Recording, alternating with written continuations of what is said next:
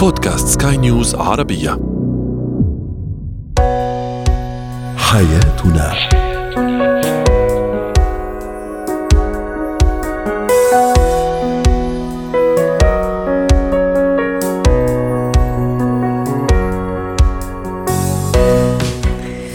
مستمعينا الكرام أهلا بكم معنا إلى حياتنا. فضاؤكم اليومي الذي يعنى بشؤون الأسرة وباقي الشؤون الحياتية الأخرى والذي يمكنكم الاستماع إليه عبر منصة سكاي نيوز عربيه dot com slash podcast وباقي منصات سكاي نيوز عربيه الأخرى.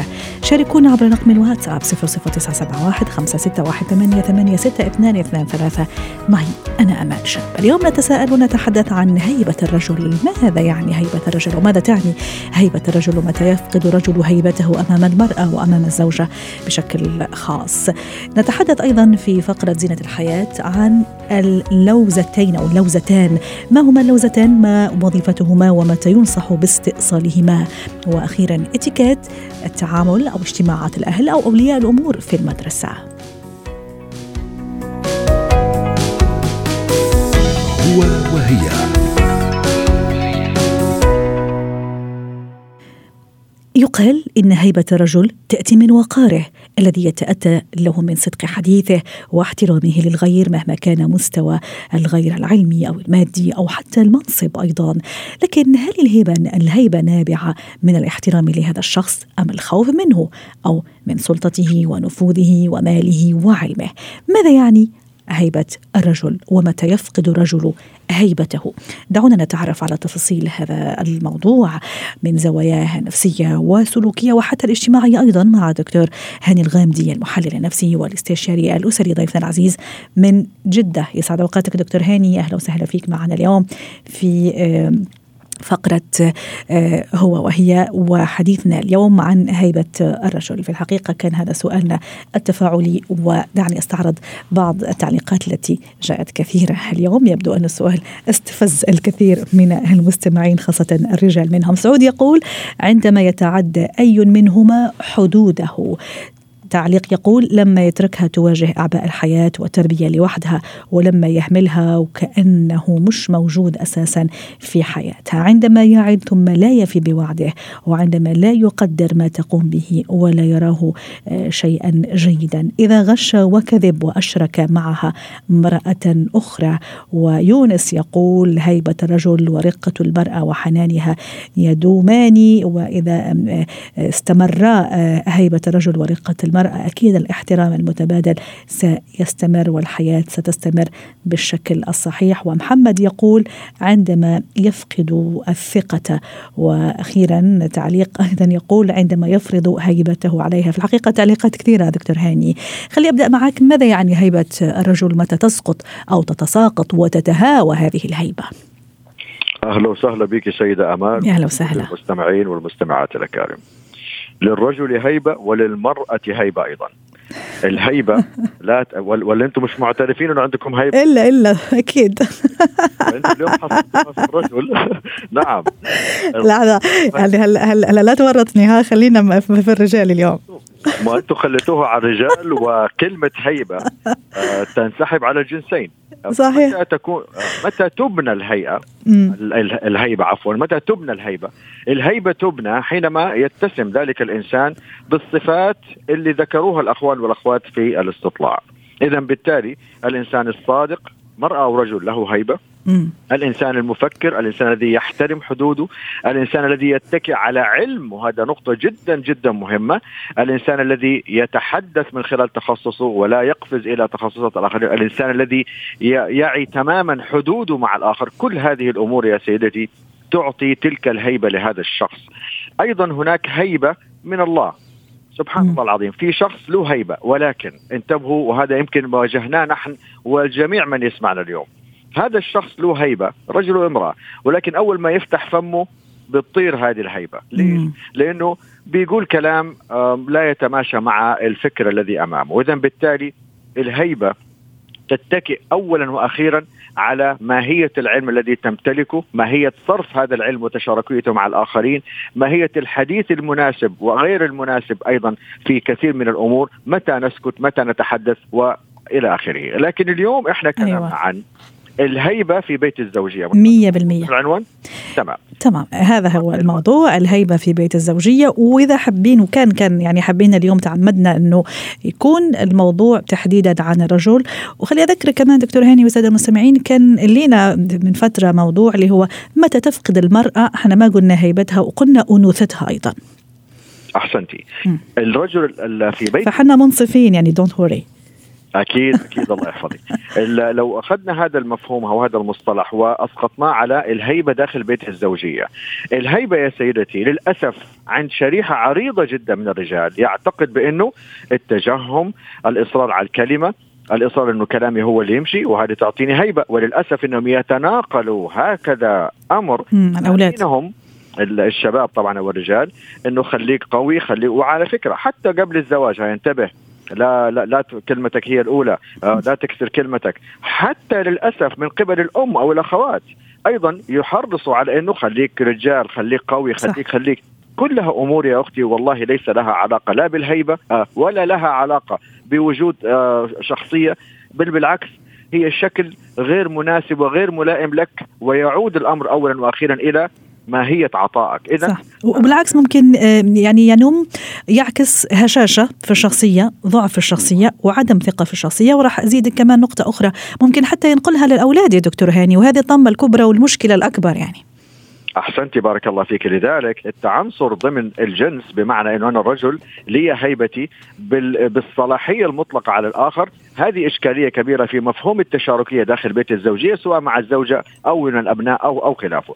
اللي يهمني اليوم إنه بناء الهيبة داخل بيت الزوجية يأتي يا رجل يا زوج يا بارك الله فيك من خلال العمل الحقيقي الذي يستحق أن تتعامل فيه من ضمن الإرادة، ما هي الإرادة؟ الإرادة أن ننطق بنعم حينما تستحق وأن ننطق بلا حينما تستحق لا أن تكون الله هي المستخدمة دائما أو النعم هي المستخدمة دائما مع اختلاف المواقف. هذا رقم واحد. رقم اثنين من الأساس في في المرء عموما أنه يكون عنده مروءة. المروءة نقطة مهمة جدا تحبب فيك الناس. ما هي المروءة؟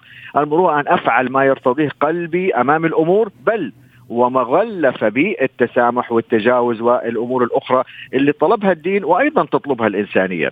هذا رقم اثنين، رقم ثلاثة اليوم اللي تفكر فيه يا رجل في بيت الزوجية إحنا لو حصرنا هذا الأمر إنه الهيبة من خلال هذا التجهم أو استفسار الأوامر فأنت خاسر مثل ما قلت يا أمال والأمر على فكرة بيطلعك قدام الآخرين اللي هم الأبناء أو الزوجة صح. شكلك مش حلو وحيمشوا لك الأمور بضمن صلاحيتك ولكن هم مش طايقينك بين قوسين.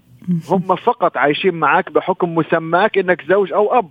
ولكن أنت لا تمتلك الهيبة التي تجعلنا ننصاع من خلال فكرك الجميل ومناقشتك لكل الأمور ضمن ما هو عليه الأمر المتكئ على معلومة. وأيضا تشاركيه مع الآخر من خلال التسامح والتغافل والتعليم والتدريب والمشاركة وأمور أخرى كثيرة. نعم. ها هي العناصر التي تبني لك معنى الهيبة سواء في بيت الزوجية أمام الدائرة الأولى الزوجة والأبناء أو أمام الآخرين رائع. حينما تعي تماما ماهية الأمر الذي يتماشى مع المواقف المختلفة. راح اضيف أنا نقطة أو اثنين آه، في الحقيقة هم من تعليقات الساده المستمعين كما قلت اليوم جاءت تعليقات كثيرة.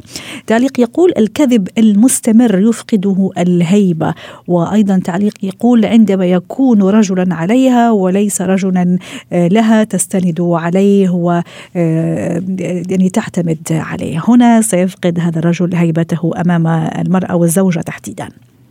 أحسنتم. مضبوط صحيح. وهي عدة عناصر يا امال يا أختي اللي تؤدي في الآخر إلى فقدان الهيبة. طب إيش هو فقدان الهيبة؟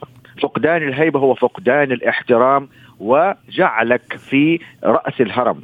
أنت لا تساوي عندي شيء إلا بصلاحيتك هو نفس الأمر يا أمال بارك الله فيك يلي بيحصل عند المنظمات. هناك مدير وهناك قائد. المدير هو مفروض عليه بمسمى مدير وعامل لي فيها إنه هو صاحب هيبة ويفرض علي أوامره بينما هو ليس قائد. لو كان قائد كنت حخليه نعم بكل الهيبة اللي أنا حشوفها فيه وسأتفاعل معه ضمن فريق يؤدي مهامه ذاتيا. إذا هناك فارق كبير في المفاهيم والتشاركية الإنسانية سواء كنا مع العامة أو في عمل أو في بيت الزوجية واللي هو محور حديثنا اليوم. صحيح. وآخر شيء في كمان حدا يقول استغلال نقاط ضعف المرأة كمان هذا سيفقد الرجل الكثير من هيبته والعبث بمشاريعها بمشاعرها. عفوا. هذا أيضا يسقط أسهم الهيبة آه، عند الرجل. دكتور هاني حتى نختم مع حضرتك. طيب أنا الآن أمام هذه المشكلة. زوج فاقد الهيبة أمامي أو أمام أولادي أو أنا كمان كزوج حاس إنه فعلا آه، زي ما تفضلت حضرتك أنا أعامل آه، بالصلاحيات اللي موجوده عندي في النهاية أنا كأب أو كزوج. كيف أتصرف أمام هالموقف؟ إذا ربي هدايا أمال وعرف وتعلم وتدرب ويعيد ترتيب أفكاره ستعود لك الهيبة بارك الله فيك من خلال ما سيرد للآخرين من تفاعلات مشاعرية وإنسانية وسلوكية وعقلية وإلى آخره مع الطرف الآخر، إنما لو بقيت كما أنت اعتقادا بأنه هذه هي الهيبة أعانك الله لا نعتد بك ولست صاحب هيبة. وإحنا بمشي لك الأمور ضمن صلاحيتك سواء كنت مدير ولا كنت أب ولا كنت زوج. وفي الآخر إحنا غير مقتنعين واعان الله على هذا الوضع. لكن في الآخر أكيد إنه كمان المتلقي له جزء من من العلاج. الأشخاص اللي يفقدوا النظر إلى هرمية الذكر أو هرمية الرجل في بيت الزوجية من من من المهم بمكان إنه إحنا نتماشى مع بعض الأمور وإلا سنفقد اللحمة الإنسانية والمشاعرية والعاطفية داخل بيت الأسرة بوجود هكذا أشخاص نعم. يعتقد إن الهيبة هي من ضمن صلاحياته وما يفرض على الآخرين من أوامر. شكرا لك دكتور هاني الغامدي كفيته في ضيفنا العزيز من جدة وأتمنى لك يوم سعيد. زينة الحياة اللوزتان ووظيفتهما ومتى يجب أن نستأصلهما. هذا موضوعنا اليوم. طبعا الحديث عن الطفل. للحديث عن هذا الموضوع رحبوا معي باستشاري طب الأطفال الدكتور أحمد عبد العال سعد أوقاتك دكتور أحمد. أهلا وسهلا فيك معنا اليوم. اليوم نتحدث عن آه، هذا الجزء المهم آه، اللي كثير له أكيد فوائد من الناحية الطبية ومن الناحية الصحية ما وظيفة اللوزتين ومتى يس يعني يلجأ إلى استئصالهما. أهلا بك يا أمال أهلا وسهلا. المستمعين.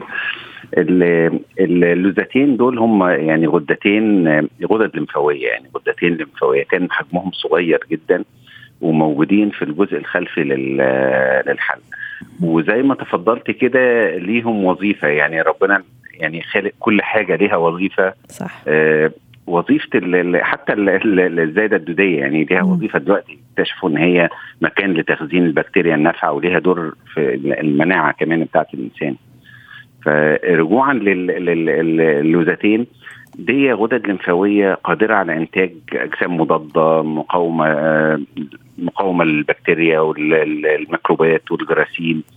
عشان كده بتعتبر من خطوط الدفاع في الجهاز المناعي وبيأهلهم لده كمان وجودهم على على مدخل الجهاز التنفسي والجهاز الهضمي اللي هم أكتر آه، حاجتين ممكن يدخل منهم ميكروبات الجسم فطبعا ليهم ليهم وظيفة مهمة جدا في الجسم. سبحان الله. وكمان خاصه آه، فيما يتعلق بالمناعة دم حكيت على المناعة دكتور أحمد عند حديثي الولادة. آه تمام. هي طبعا الدور دورهم المناعي بيكون أكبر آه، كلما قل العمر. يعني يعني كل ما يزيد العمر دورهم بيقل في المناعة لأن الجهاز المناعي للطفل المولود بيكون ضعيف وبيزيد مع الوقت. عشان كده بنقول دايما المناعة ضعيفة في في صغار السن وفي كبار السن. فبالتالي هي مهمة جدا في في أول ثلاث سنين من عمر الطفل وأهميتهم بتستمر طبعا إنما إنما عشان كده دايما بننصح إنهم حتى عدم استئصالهم في عمر بدري في الطفل بنحاول نأخرها قدر المستطاع. ورغم هيك في البعض يلجأ للاستئصال بحجة انه الولد يمرض كثير بالالتهاب دائما الحلق حلقه ملتهب ودائما هاللوزتين ملتهبتين ودائما يعني يصير له مشاكل فيها. متى ينصح آه، طبيا وصحيا أنه آه، خلص حنا وصلنا لهذا القرار ولازم آه، تستأصل اللوزتين؟ طيب هو يعني استئصال اللوزتين لهم ضوابط وحاجات حتى الأطباء لازم يمشوا عليها. ببساطة كده امال استئصالها بيكون لو ضررها أكتر من نفعها. أها. وشو ممكن يكون ضررها يا دكتور؟ ضررها ممكن ضرر, ضرر أثناء التعب وممكن يكون ضرر بعد التعب. آه، ضرر أثناء الالتهاب لأن الالتهاب ده بيعمل للطفل حرارة وترجيع وألم في الحلق وصعوبة في البلع و... على فكرة وأنا صغيرة ذكرتني كان يجيني كثير هالمشكل وحتى يعني نصحوا أهلي انه إنه يشيلوا لي اللوزتين بين قوسين. يعني أنا كنت من الأطفال اللي يمرضوا كثير في الحلق والالتهابات وما إلى ذلك. هو طبعا يعني تأخيرهم زي ما بنقول اخر والحمد لله ما استأصلوهم. طيب الحمد لله إحنا دايما بنقول آخر العلاج الكي. يعني يعني الجراحة دي آخر line من. آخر خط من خطوط العلاج يعني والحمد لله اللي ما استأصلهمش. يعني ف فده في أعراض أثناء التعب وفي كمان أعراض بعد التعب. يعني الالتهاب المتكرر ده ممكن يسبب مرض اسمه حمى روماتيزميه يعني عارفينها تاثر على المفاصل وعلى القلب. ممكن يعمل مشاكل بعد كده في الكلى. ممكن كمان تضخمهم نتيجة كثرة الالتهاب تأثر على التنفس بتاع الطفل. وتعمل شخير دكتور أحمد؟ أحيانا لما الولد يشخر كثير يقول مثلا روحوا شوفوا مثلا اللوزتين أو راجعوا مع الدكتور يمكن يكون في مشكلة في اللوزتين. آه بس الشخير يعني ليه علاقة باللوز وباللحمية. أها. الوقت باللحمية أكتر واللوز كمان ليها دور إنما اللحمية بتكون بصورة أكتر. طيب.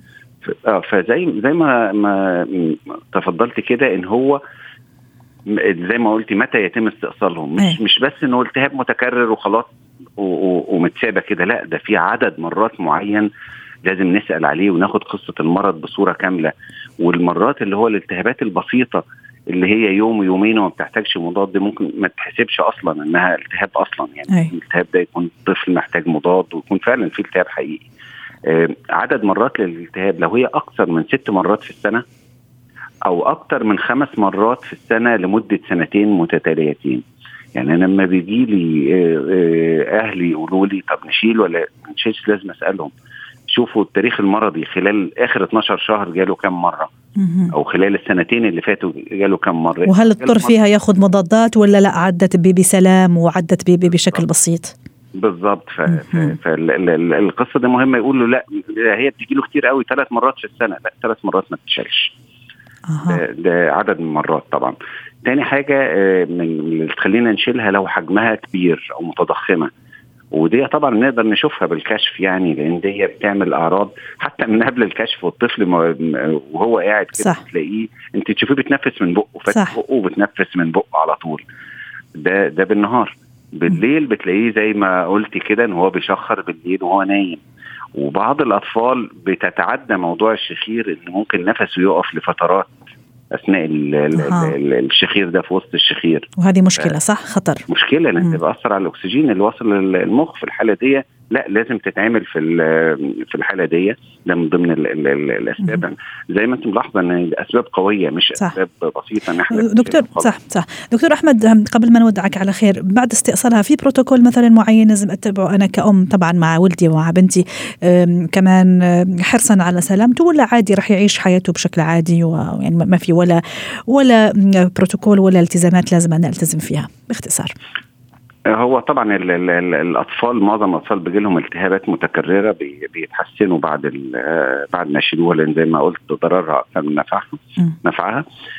إحنا بنشتغل ده زي ما قلت هي فايدتها هي الجهاز المناعي. فبالتالي إحنا بنشتغل على الجهاز المناعي. للطفل إنه ياكل أكل صحي إن الطفل ي... ينام كويس نهتم بالغذاء بتاعه نقلل من استخدام المضادات الحيوية. يعني ببساطة نشتغل على الجهاز المناعي للطفل. أها. حتى ما يكون ضحية لأمراض أخرى. إحنا عالجنا شيء وحتى ما يكون ضحية لأمراض ثانية. شكرا لك دكتور أحمد عبد العال. ضيفنا العزيز من أبو ظبي استشاري طب الأطفال يعطيك ألف عافية وأتمنى لك يوم سعيد. اتكات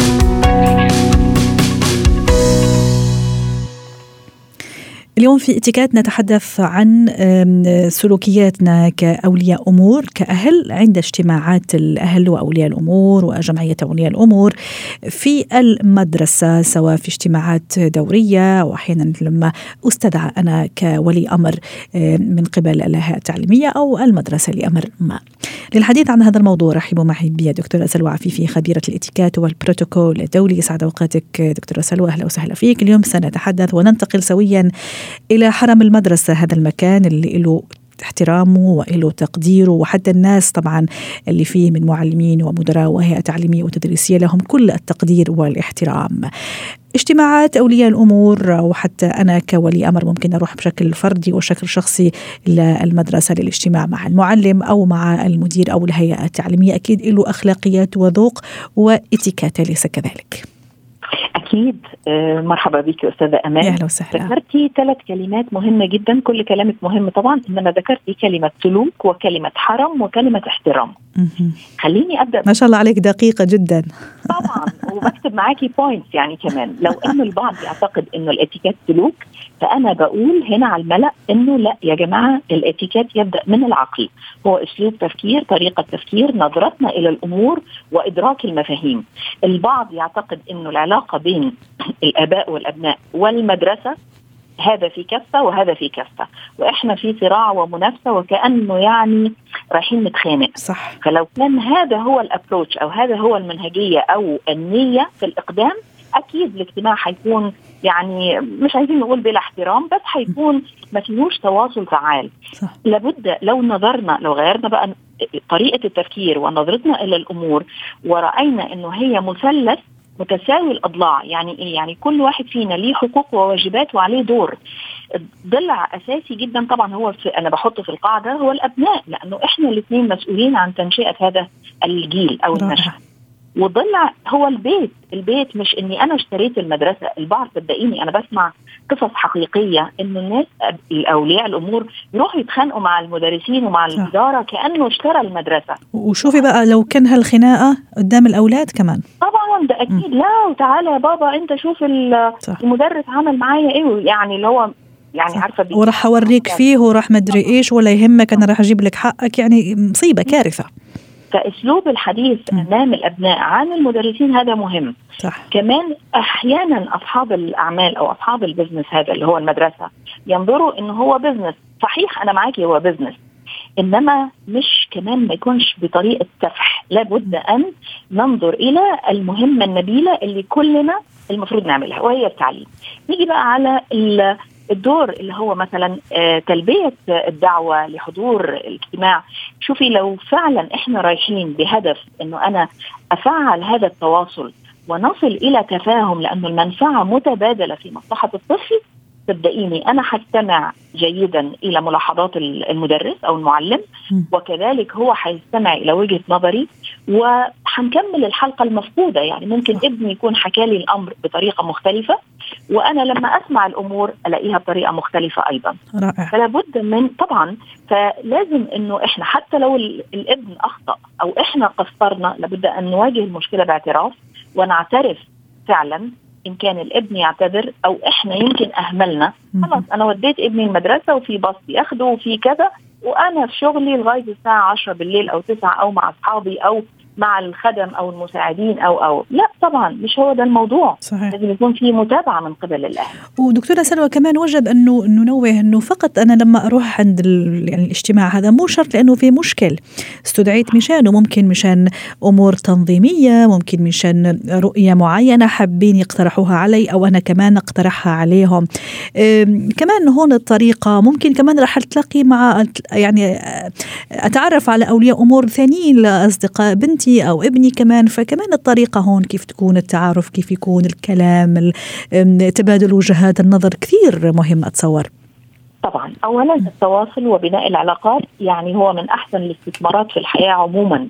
فلو إحنا فعلا بنينا علاقات طيبة طبعا ممكن تكون في حدود. يعني ممكن انت حضرتك تكوني مثلا والدة لزميلة ابني بس مش بالضرورة إنك عايزة تكوني صديقتي أو صحبتي بس لازم يكون في أمور مشتركة. وأعتقد يمكن مع عصر ال technology أصبح في الشه... يعني الجملة الشهيرة. group ال mommies. 100% الامهات طبعا يتبادلوا فيها كل الأشياء بس أحيانا كمان ينشأ فيها debate أو جدل. يعني بمعنى إيه؟ إنه البعض ينظر إنه أنا ابني كذا وأنا ابني كذا نتبارى ونتباهى. لا هو فعلا العلاقة هنا مبنية على أساس الثقة مبنية على أساس فعلا المصلحة المتبادلة أو المنفعة المتبادلة وبنكمل بعض كلنا. فلا بد أن يكون آه هناك تبادل علاقات في حدود طبعا.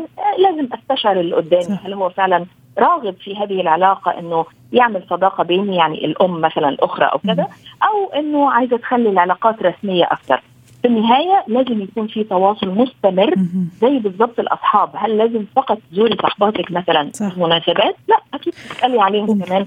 فلازم يكون في متابعة مستمرة. صحيح. وما فينا كمان نودعك اليوم دكتورة سلمى من غير ما نحكي على آخر نقطة اللي هو كمان عدم توبيخ الأبناء. إحنا حكينا إنه عدم استعراض عضلاتنا ومدري إيش قدام أبنائنا وكمان العكس صحيح عدم توبيخهم أمام المعلم وأمام الهيئة التعليمية وحتى أمام أصحابهم وأولياء الأمور الثانيين حتى نختم معك باختصار شديد. لو لو إحنا أنا شخصيا كان عندي تجربات يعني تجارب باختصار. إيجابية جدا أيام المدرسة. كنت فعلا متربية على ده. فعايزة أقول لك إن ده أقدر أنا لو عندي تجربة إيجابية أكررها مع أبنائي. ولو عندي تجربة سلبية في طفولتي بالعكس أتلافاها وأتلاشاها وأحسن من هذا الأسلوب. أكيد إنه دائما بنقول النقد السلبي يكون على حد يعني آخذ الولد على جنب وأقول له على الملاحظات بطريقة موضوعية جدا وأحترم وجهة نظره عشان ما اعقدش الأطفال بالعكس نطلع أطفال أسوياء.